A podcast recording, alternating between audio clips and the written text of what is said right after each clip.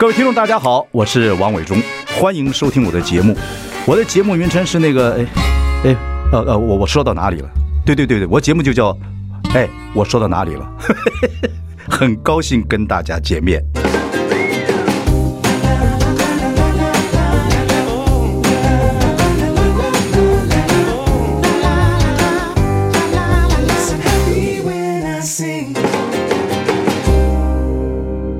大家好，呃，我是王伟忠。您现在收听节目是哎，我说到哪里了？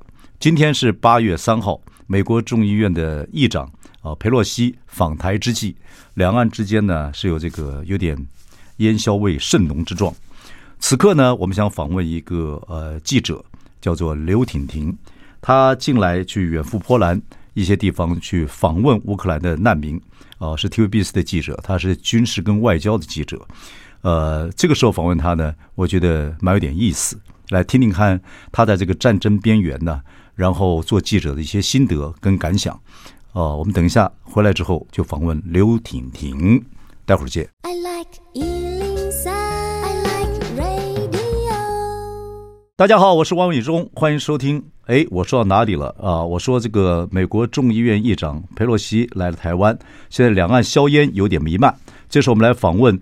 呃，这个年初的时候，三月吧，到这个呃乌克兰边境的国家直袭战争各种情况。他是 TVBS 的外交军事记者刘婷婷，婷婷你好，伟忠哥好，各位听众朋友大家好。对，这个婷婷这两天大概也很在军事外交方面的新闻啊，我觉得也很多事情都在你旁边绕来绕去。听说你是呃认为佩洛西一定会来的第一人，是不是这样？在在脸书上啊跟大家讨论的情况之下，是不是？不敢说自己是第一人，但是的确当下有 听到，有的时候有接获到一些呃，可能线人来的资讯，还有包括说自己掌握到一些状况嘛。那的确是比较前几个敢在社交媒体，我主要是使用推特，就说他八月一号，呃，他我八月一号下午就说他八月二号的晚上会到，嗯，然后当下很多人就很多半信半疑，然后。我甚至还有接收到死亡威胁，反正就是一个、哦、真的、啊、真的真的真的。不，你是记者，就是、记者当然没什么立场啊，就是很客观，啊、或者是以你的经验去做评断嘛，对不对？这样子是。但是我还是要问你说，你怎么那么 confirm？、嗯、就说他一定会来，在此之前，你是你怎么观察？因为你是个外交军事记者，你怎么观察到的？嗯，当然，除了呃我自己的一些跑线上面的一些资料资料来源啦，嗯、还有一些方呃这部分的默契之外，嗯，其实呃它是一个还蛮呃具有逻辑，你去做那个推算，因为可能、嗯、呃常年过去也在东南亚还有在国外有跑新闻的经验，所以我也是有跟各国的同业做一些合作，去把它的行程稍微拼凑一下，嗯，然后可能要花点力气去跑，但是。它其实是一个很逻辑的，因为说实在的，因为是我时间是一个没有办法被压缩的情况，嗯，嗯，所以它能够如果能够掌握到它什么时候，呃，到哪里几点结束什么行程，然后到还没有到南韩之前，它还没有开始它南韩那段行程，它中间一定会有个空窗期。你是用他那只要这个空窗期去推算说，哎，是不是有可能然后台湾，然后再配上再可能呃我自己其他的消息来源管道。然后去了解他的 OK，你是用逻辑在推，嗯、你有没有呃用他的个性哦，从这以来的个性来推，说他一定会来，以他的个性来讲，有有，有 OK，因为裴洛西他是一个非常那个形象非常鲜明的一个政治人物啦，嗯、所以怎么样说还是你会还是用一些他的逻辑思维去思考这件事情。对对对，你看他那个川普在。国会演讲说他在后面能把演讲稿撕了，你觉得他做事可能啊 有有他的，你的鼓掌就不像记者了，鼓掌就不像记者了。我问一下你，你是呃小时候在台湾出生的，当然在新加坡长大啊？你在新加坡拿到这个新闻学士的是吧？啊，对，我是在新加坡拿到我的那个学士的荣誉学位，我是新加坡南洋理工大学毕业的。OK，对，然后我。你到 TVBS 跑这个外交跟军事，尤其军事记者，是你自己选择的吗？还是公司指派的？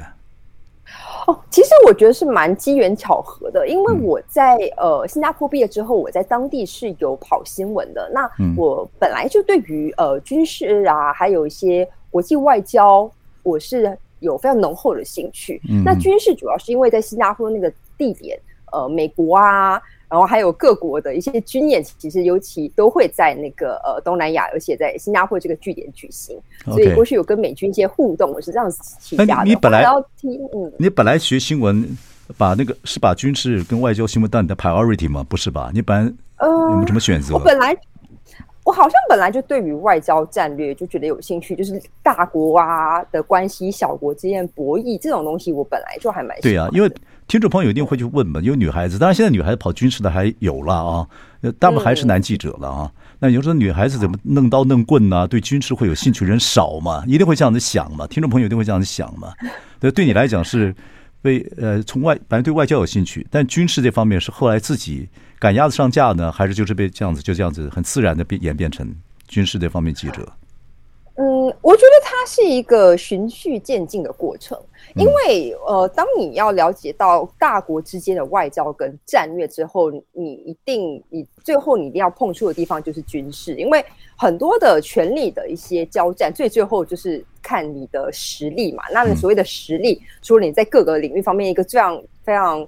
决定性的因素就是你在军事上面的实力。了解，所以当然没有办法跟很多的那些呃厉害的军事前辈比，但是说实在的，这部分的一些知识你是要自己去掌学会掌握的。Okay. 我我看到一个事情有有点趣味，就是说你看过汉光演习啊，很多演习啊，哦都在演习演习啊，飞弹呐、炮弹呐，你结果到了这个波兰，在边境的时候，在机场，你是真的看到了美军的驻扎。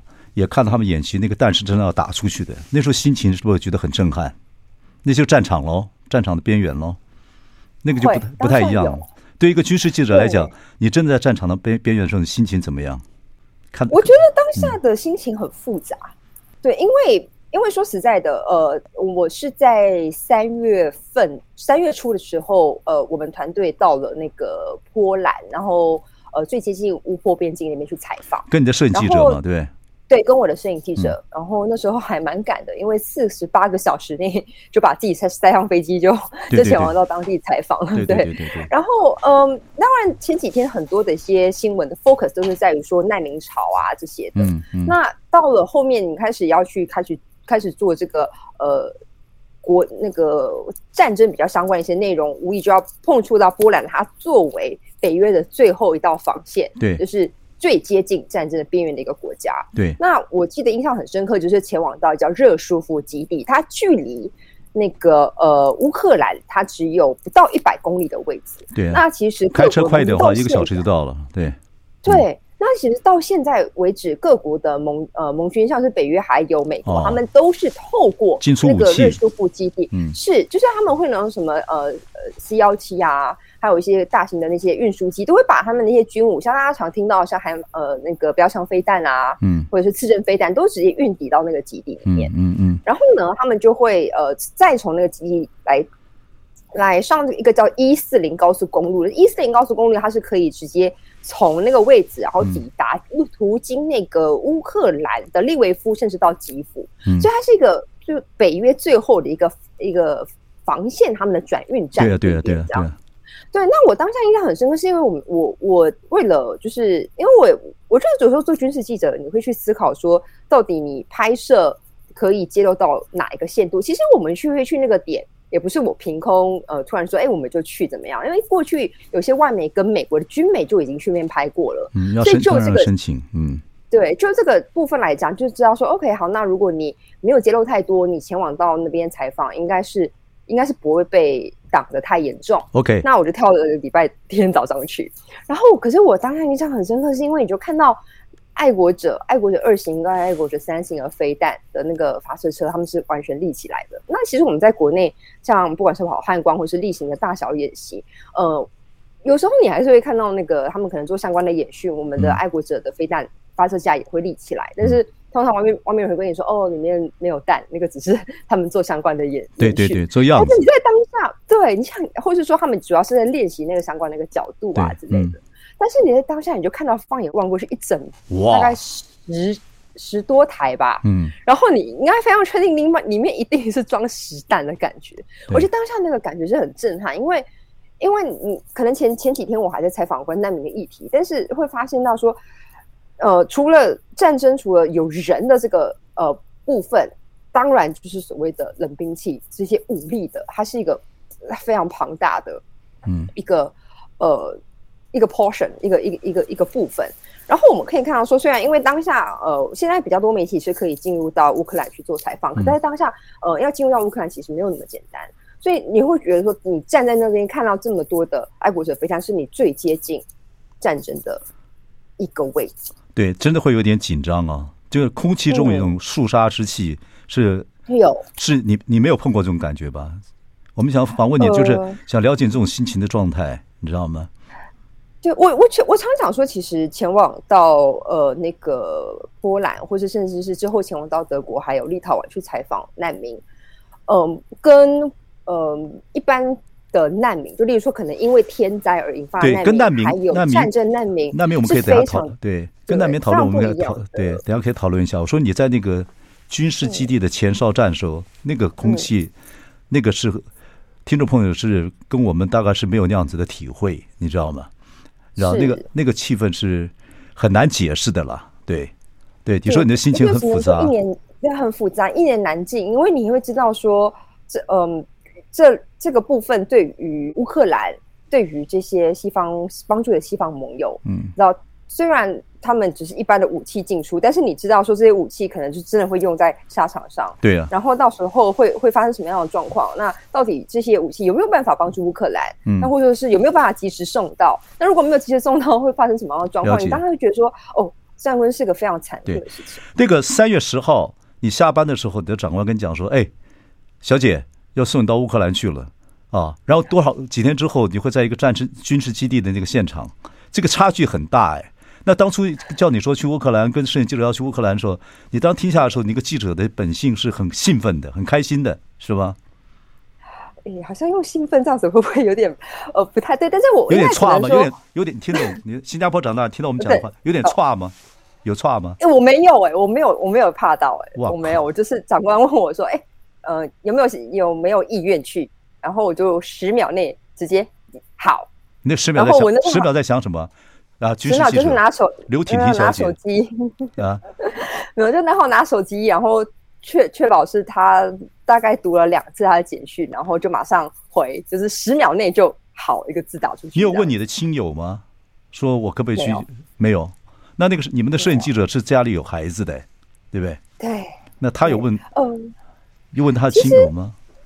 哦，其实那时候，呃，特派摄影记者，呃，他他其实是我的平时的固定搭档，然后他是也是一个，呃，他的技术啊都非常好。可是因为其实公司当下第一时间应该有是考虑他家是有孩子的，所以原本第一顺位是其他的同事，但是后来辗转各种原因，因为包括像是一些护照的问题，还有包括疫苗的问题，嗯，然后最后还是跟我的固定搭去这样子，嗯嗯，对。那呃，据悉他对于这个相关比较。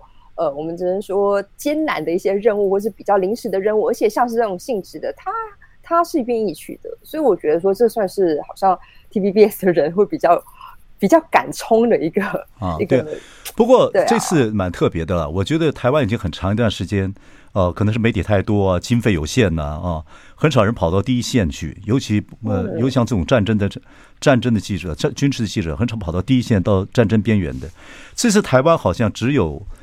还还有一个，还有，呃，中央社，中央社两个文文字记者，他们又跑到基辅，对不对？你们你们这次去的时候，呃，公司有跟你们讲说，只在波兰边境，呃，采访就好了。后来当然你也加了德国和立陶宛，所以并没有让你们往这个所谓的乌克兰基辅走啊。那时候你会不会觉得你的心情是怎么样？听到这个样消息，你是呃觉得很遗憾呢，还是觉得还好还好还好？啊，其实我。没有思考很多，我觉得没有遗不遗憾的问题，因为当下其实公司的方向非常的清楚，就是说我们要前往到那边的任务，我们讲我们呃家长官说不是去拿战争记者的光环，我觉得这个是一个非常重要的，不是拿战争记者的光环，呃、对，这是呃我们家呃最大的长官讲的，我们家呃那个副总经理讲的，詹怡，那对讲詹姐说的，嗯，嗯，原因是。嗯，因为原因是我们前往到呃乌克兰做相关呃，那么前往到波兰做相关的采访，其实是把整个战争的这个多的层面性，还有一些多的一些观察点，把它做得广。对，那当然呃，我因为而且要加上进入到呃乌克兰，不是说说实在的，你知道我我我发现说，其实，在台湾要当战呃战地记者，或者说在相关战地记者一些培训的部分，我我不确定呃有没有不足。对对，因为其实嗯、呃、要前往到危险的地方，你是要经过所谓的呃国外他们叫做高危险地区相关的训练。有，但是台湾在这个部分有什么样的训练？你知道吗？你有研究过吗？他们战记者要经过什么样的训练？嗯，有，就是说实在的，你光从防弹背心要怎么好好穿这件事情，要怎么把它穿得好，还有包括说，如果你碰到爆破，你要怎么的去反射性保护你自己？然后，如果你碰到什么状况之下，你要怎么撤退？碰到毒气，你要怎么去保护你的呼吸道？那是因为我过去在我以前东家，他们有相关的的一些影片啊，一些教学。所以我有一些基础的一些逻辑在。你说你以前东家是以前东家是美联社的时候？嗯，我在美联社还有凤凰卫视。对对对对，那时候你们有有这样子的，有这样子的一些资料给你们给你们参考。是是是。但台湾现在对战地记者这方面的基本的训练还是没有的嘛，哈，比较欠缺，而且资源比较少。如果你们真的往你们真的往乌克兰基辅跑的话，我觉得我觉得大概我们这边能够帮助你们的也也太少太有限，那会危险。所以就让你们只在波兰，呃，针对这个国际局势跟难民去做多一点的采访，对不对？对，没有错。而且其实公司的思考是说，呃，以要要去把它我们所谓的资源限度做到最大化。嗯、所以就像说，大家前几天前往到波兰做了很多难民的相关议题，但是呃，我长官也说，你不要只做难民，你要去思考有什么东西可以做。所以最后也是走向像去呃专访波兰总统府的。呃，国际政策他们最大的那个官员，还有一些还有包括战略方面的部分，所以要把那个厚度也要做出来。你们出去之后，呃，有时候就是将在外，军命有所不受，就要靠你们自己要去去找一些资源了，对不对？嗯，好，嗯、我们休息一下，我们再跟 TVBS 的外交军事记者呃刘婷婷聊下去，聊聊他这次呃波兰、德国、立陶宛之行。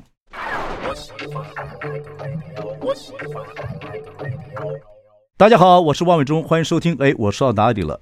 今天我们邀请到今年三月初往这个俄国乌克兰边境国家直袭战争各种情况的，是 TVBS 的外交军事记者刘婷婷啊。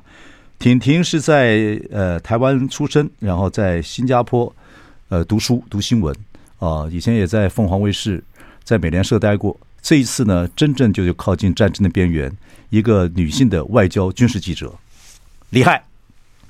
有种，我已经过过过过奖了，真的过。我我为什么我为什么对这个话题跟听众朋友一样有兴趣呢？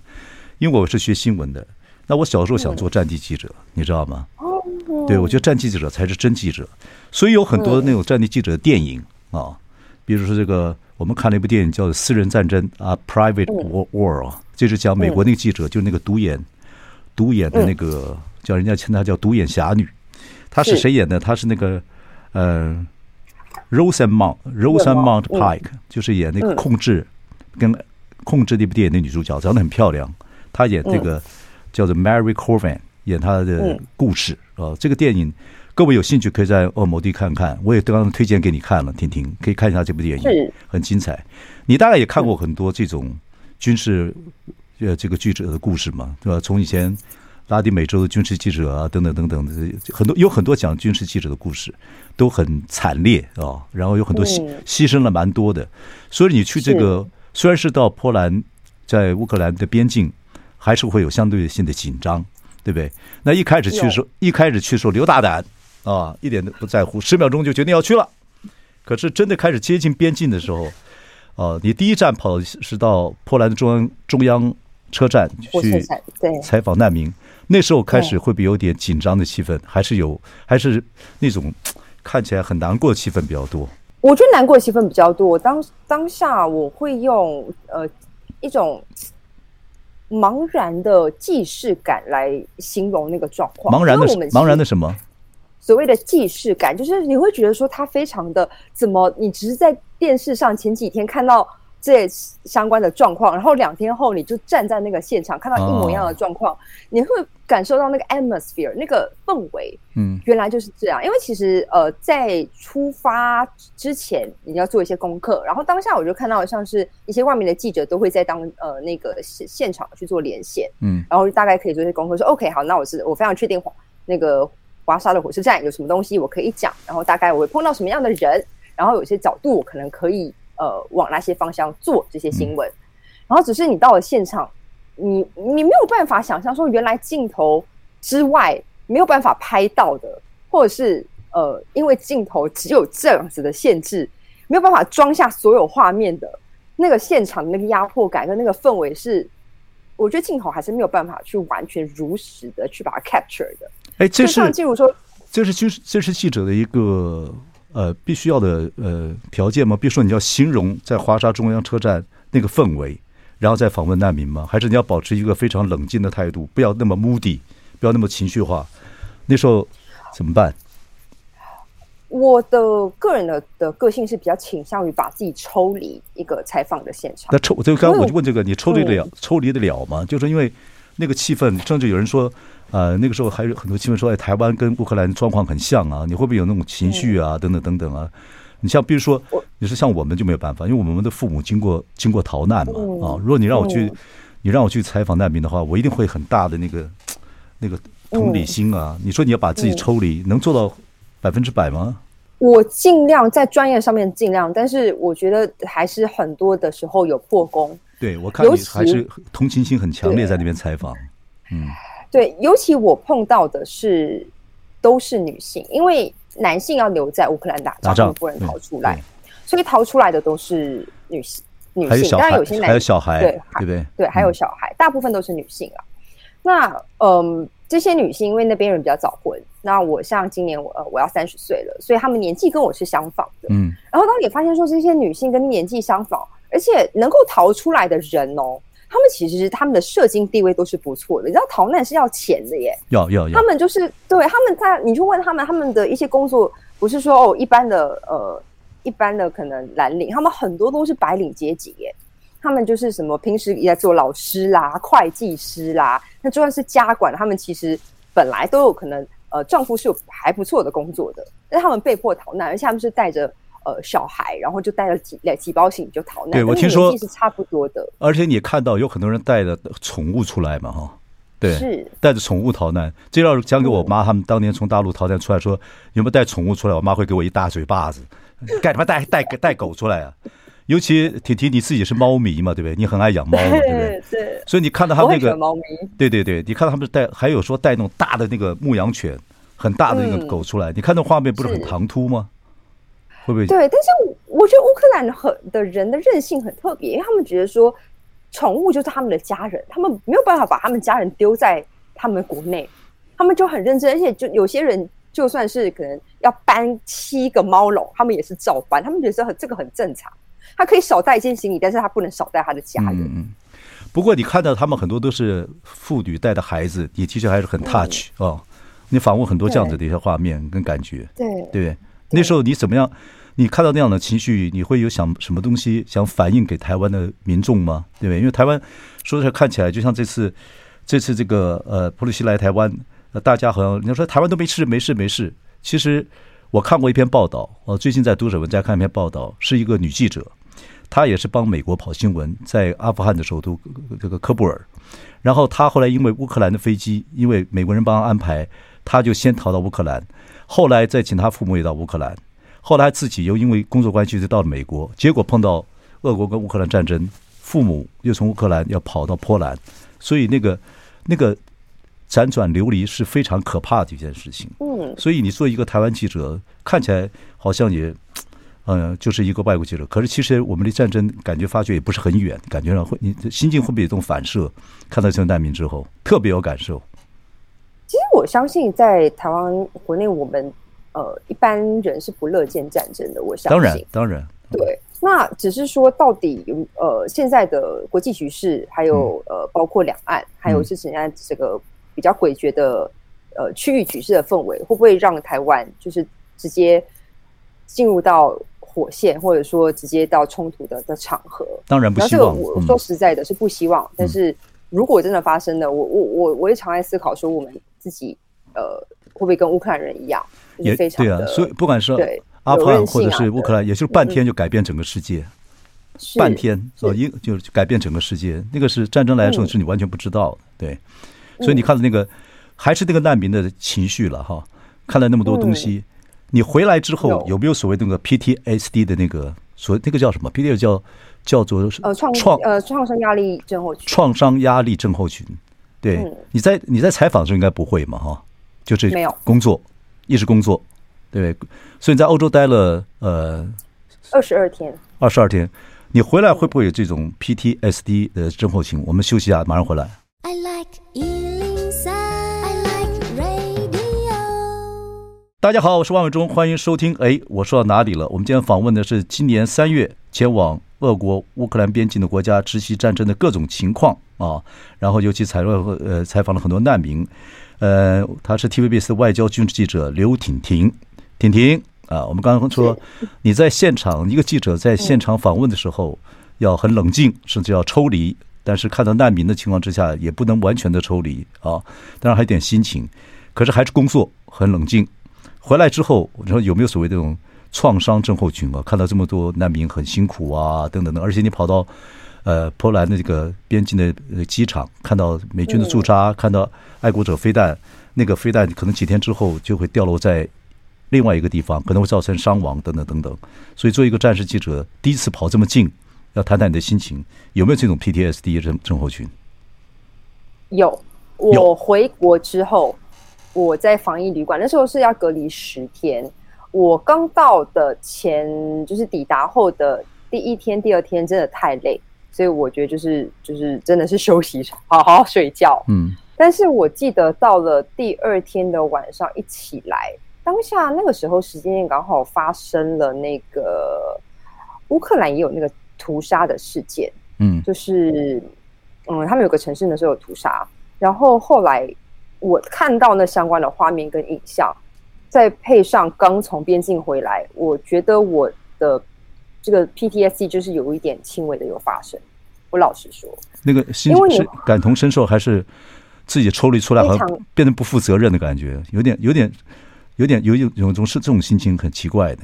对，它是一个非常呃，我觉得没有到自责或者怎么样，但是你看到那个画面，你我会比。平时看得非常非常非常难过，因为有时候我们看外电的画面，就呃有看到一些比较血腥的，会看到一些死伤的人数，那可能顶多就是冷冰冰的数字、冷冰冰的画面。但是我觉得，因为你你前几天才有跟这些难民呃实际上有接触，你会发现说哦天哪，我碰到的人他们是幸运逃出来的，没有逃出来的人，他们下场是不是就跟那三百人被屠杀是一样的？对，然后我就有当下，我就这个呃心情就我就快崩溃了，快崩溃啊！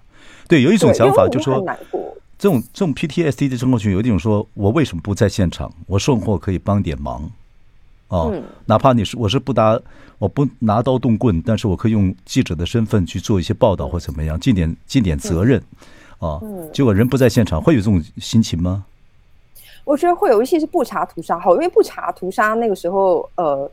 死了三百人，然后而且很多其实都是还呃，一般是平民，然后年幼的百姓还有妇女，然后你就会觉得说，是不是我们作为，虽然我觉得说作为台湾媒体，我们能够帮的不是很多，但是说实在的，是不是因为全世界没有真的，当虽然当下大家都非常关心俄乌战争的发展，但是是不是因为呃大家的关注度没有太太高，或者说大家反应是不是太慢，或者是什么样的状况之下？然后最终竟然会发生这么惨绝人寰的事件，对你，你就心中会有很多疑问，但是你这对于这些疑问你没有答案，嗯，对。然后尤其是你你知道说哦，这些逃不出来的人，天哪，那些逃出来的人，他他们是幸运的，那而且说实在，能够逃出来的人的这个比例跟百分比是不多的，对。那大部分人是没有办法逃离他们家园的。对，那如果这些人都没有办法逃离的话，他们是不是也是会遇到同样的一个情况？对，不要说你了，像我母亲他们这么多年了啊，你说一九四九年从大陆逃难出来哈，然后现在看到乌克兰那个难民了，他还把我会叫过去跟他聊很久的天，都还会。嗯，你看战争是有多么的阴影有多久，这些。这些我这父母他们这一群还到今天还是会这个阴影多少年了？嗯，跟我讲，嗯，不断的讲。其实我听过，大家不断讲，嗯，他不断讲话才能把自己 release 一些事情，一些委屈啊还是什么，我们就四十年没回去啊等等，他就必须要讲。那你怎么？你怎么？你后来有完全恢复吗？还是午夜梦回？还是啪会起来一身冷汗？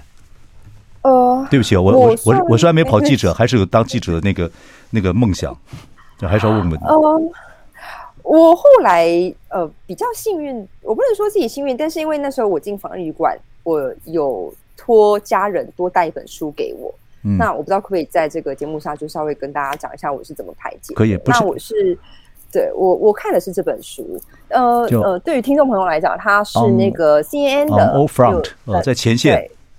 对，CNN 的那个很知名的军事记者，呃，Clarissa Ward，他就是那个阿富汗撤退的时候，他他是那个在第一个前线采访的女生，我觉得大家对她应该很有印象。就是前一天还不是塔利班政权的时候，就是对她只是她那个装扮起来，装扮起来，她的前线装扮起来很像那个中东的女女人这样子，对对对。然后第二天就突然一个罩袍这样，对大家大家印象对她很深刻。很勇敢。那她这本书是这本书是 On All Fronts，就是她呃前几年呃出版了一本书，嗯，没有很厚。然后也蛮容易读的，然后我这是原文吗？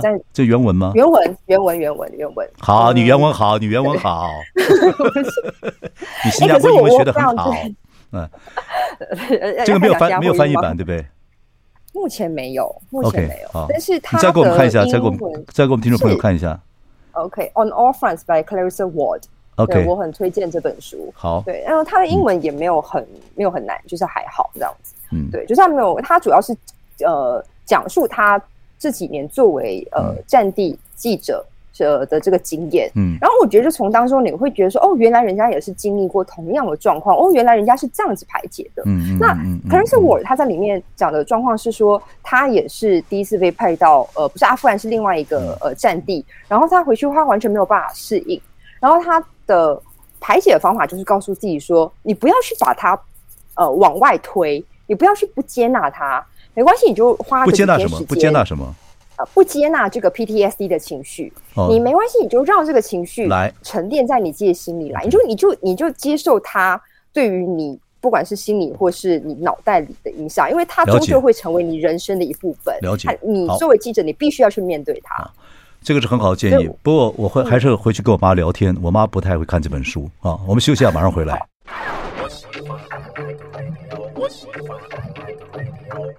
大家好，我是王伟忠，欢迎收听。哎，我说到哪里了？我们今天邀请的是今年三月初在这个俄乌边境的国家直袭战争的各种情况。他是 TVBS 的外交军事记者刘婷婷。我们聊了很多，哦，也谈到这个你从战争的边缘回来之后的一些心情的一些调试啊。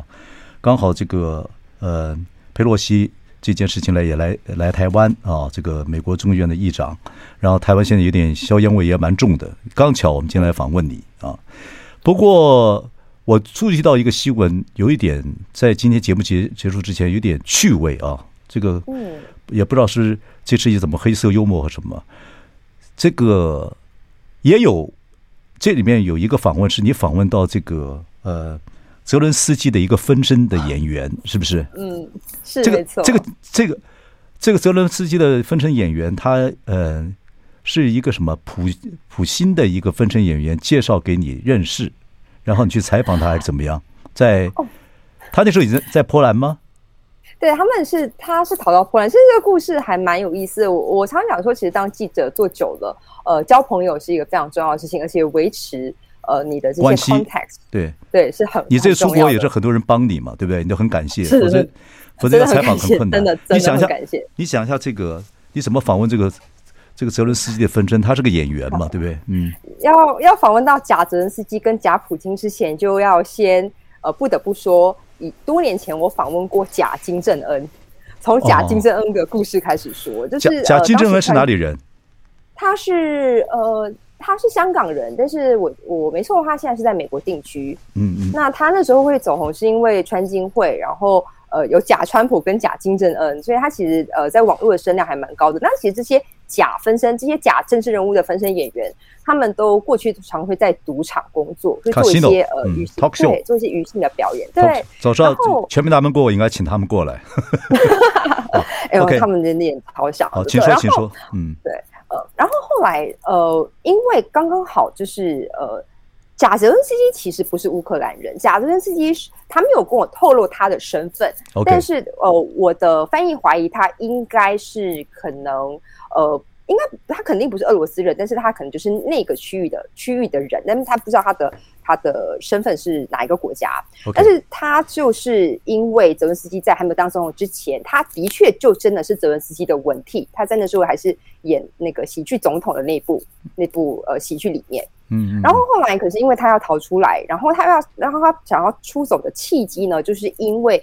呃，莫斯科出重金要请他去俄罗斯去拍星战喊话片哦，想一想就是那种用假的对，呃，泽伦斯基拍一个这种 propaganda 哦，就是对对。宣传，就是说可能可能假装投降啊这种影片，但是然后他嗯抵死不从，抵死不从，所以不这有点滑稽。那说拍这个东西拍成的是讽刺的呢，还是以假乱真？不太可能以假乱真吧，对不对？因为他其实长得很像，他真的长得超像，像的也不可能说拍出来之后不被全世界笑啊，这根本就是假的。对，可是我觉得这是考据的文攻武赫的这个部分。对，你有没有考据？这他讲的是真的是假的？说哎，俄国找我去拍一个短片啊，嗯、好像假装是投降干嘛？你有考据这件事情吗？嗯、我我有我有怀疑过这个问题，但是我我在跟他查证的过程当中，其实也也蛮困难。不是不是说查证这部分很困难，是他其实对于就算是我已经有很多人帮忙背书的记者，他是完全不信任我的。他对于他接触的人的不信任度是非常高的。对呀、啊，会紧张、啊。有对对，对，对，这个真的有吓到我啊！当然会。你知道，嗯，他他会就是那种以为我是 KGB 特务，他是认真觉得，因为他突然半夜会打给我说：“哎，你你是不是真的那个要访我的记者？”我就会突然要接起视讯。在这种情况，他很容易会害怕自己被 assassinate 被刺杀哎，你知道吗？他们这种是我他演那个泽伦斯基的分身，在那个在那个状况之下，在现在这样欧洲状况之下，对呀，会会害怕。OK，那访问他那个主要内容主要内容是什么？对，因为把他从那个呃乌克兰里面救出来的还蛮有意思，是贾普京把他救出来的。贾贾普京是波兰人，OK，对，他是他只会讲波兰话，那假泽伦斯基只会讲俄罗斯语。Okay. 所以他们那时候是呃，透过一些当地的团体啊，就把这个假泽伦斯基从乌克兰捕捞到波兰。Okay. 但其实我觉得当下会去做这条新闻，当然除了是有点呃电视画面是娱乐性是非常高之外，我觉得要要了解到他们、嗯、就是他们其实也是另类的难民。对，虽然他不是乌克兰人，但是他的确因为了这场战争，他受到影响，必须远走他国。对，然后你再去做这相关背后的一些。呃，战争上面的延伸，它是有有它的新闻性。你没有，你没有建议他说，他可以用纷争的角色到难民营去做点喜剧表演，等等等等，来让大家 release 的心情。他有做这样的，你有敢建议这样子吗？他其实有相关的一些规划，那时候跟我讲说有想要做一些影片啊，拍摄的工作。OK，他当时有跟我讲。了解。不过这次整个回来已经好几个月了吧，四个月了嘛，对不对？哦，一切都恢复平静，对不对？你会写一本书来讲这个过程吗？呃，目前还没有这个打算，但是因为在我的脸书上面有这相关的文章，倒是很多人来邀稿是有的。对对，我觉得是很好的记录啊，这个是很很难得的一个经验的，对不对？嗯、呃，还蛮好的。OK，然后呃，谈到泽伦斯基，我想问最后问你一个问题：泽伦斯基就是跟他太太上 GQ 的封面，国际 GQ 的封面。你作为一个记者，你从这个波兰边界回来，你对乌克兰战争也非常的呃了解。你怎么看这个事情？一个一个在这时候，泽伦斯基跟他太太两个上 GQ 的封面这件事情，你怎么看？我觉得这个事情可能要呃从乌克兰政府的角度看这件事情，嗯、因为到现在为止，其实呃我们每天可以看到泽伦斯基一直的在对各国来声声唤，还有寻求更多的的军援。嗯、那我觉得他。在于宣传工作这件事情上面，他觉得他有义务跟有责任，因为他目前一定是整个乌克兰里面对于一般外界来讲最好认得的一个 face，嗯，对他，所以他必须要去做这件事情。那呃，不管是那至于上时尚杂志是不是一个好的一个选项，我觉得是继续去加深民众，不管是你在什么行业，因为有时候很怕说战争其实拖久了，你顶多就。说实在的啊只有媒体啦或者是一些顶多可能在政治圈的人会比较关心所以你觉得无可厚非我觉得？无可厚非。Ok 好我就听听看你的看法。呃我对这事情也有别的看法因为毕竟我们在娱乐圈啊呃看事情总有另外一套方有空我们再聊好不好？听众朋友可能有听众朋友的想法好谢谢啊婷婷啊祝你一切顺利啊以后江呃我们相忘于江湖啊有空再见拜拜嗯谢谢谢谢谢谢谢。